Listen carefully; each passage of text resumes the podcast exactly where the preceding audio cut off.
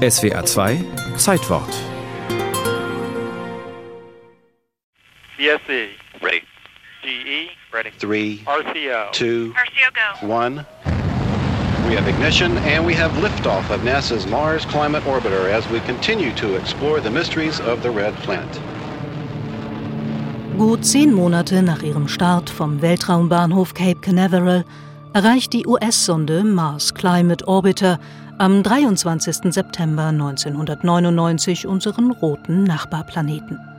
Ihr Ziel? Ein Marsjahr lang soll sie Daten sammeln über das Klima und die Atmosphäre des Mars.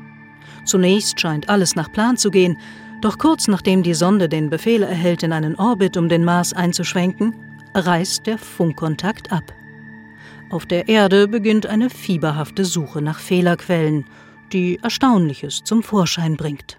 Wahrscheinlich ist die Sonde auf dem Mars zerschellt. So Astrophysiker Tobias Jogler. Die Ursache war, dass man Einheiten falsch verwendet hat. Also Einheiten sind normalerweise im internationalen Standard Kilometer, Meter, Sekunde. Und dann gibt es noch das amerikanische System, Zoll, Meilen. Und jetzt ist es natürlich wichtig, dass alle mit den gleichen Einheiten rechnen. Genau das ist jedoch beim Mars Climate Orbiter nicht der Fall. Während die NASA mit dem internationalen Einheitensystem rechnet, verwendet einer der kommerziellen Vertragspartner des Projekts das amerikanische Einheitensystem. Und die Unterschiede sind sehr groß zwischen den Einheiten für die Genauigkeit, die man braucht.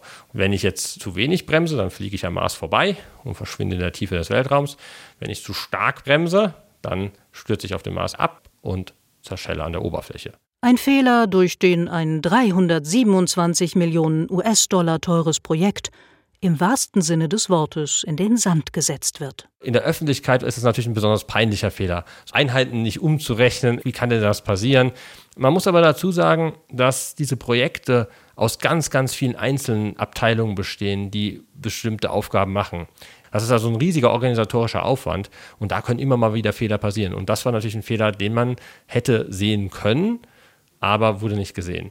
Für die Wissenschaft leider ein großer Verlust. Der Faszination für den roten Planeten konnte das Scheitern des Projekts nichts anhaben.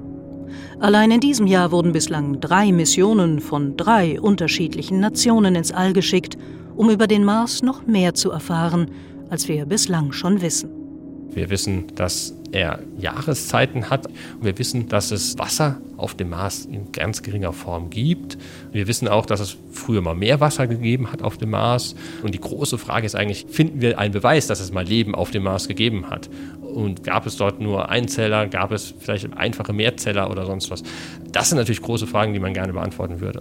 Eine weitere große Frage ist, ob es auf dem Mars in Zukunft Leben geben wird. Kein marsianisches, sondern menschliches. Und sei es auch nur für eine Stippvisite auf einem bemannten Marsflug. Rein technisch gesehen, zum Mars zu reisen mit Menschen ist im Prinzip möglich. Der Aufwand ist sehr groß und es ist eben eine Frage, wie willentlich man das möchte als Menschheit. Das ist natürlich eine tolle Sache, zum ersten Mal auf einem anderen Planeten zu sein. Es bleibt spannend. Persönlich hoffe ich natürlich, dass wir das versuchen und vielleicht sogar schon in den 2030er Jahren schaffen können.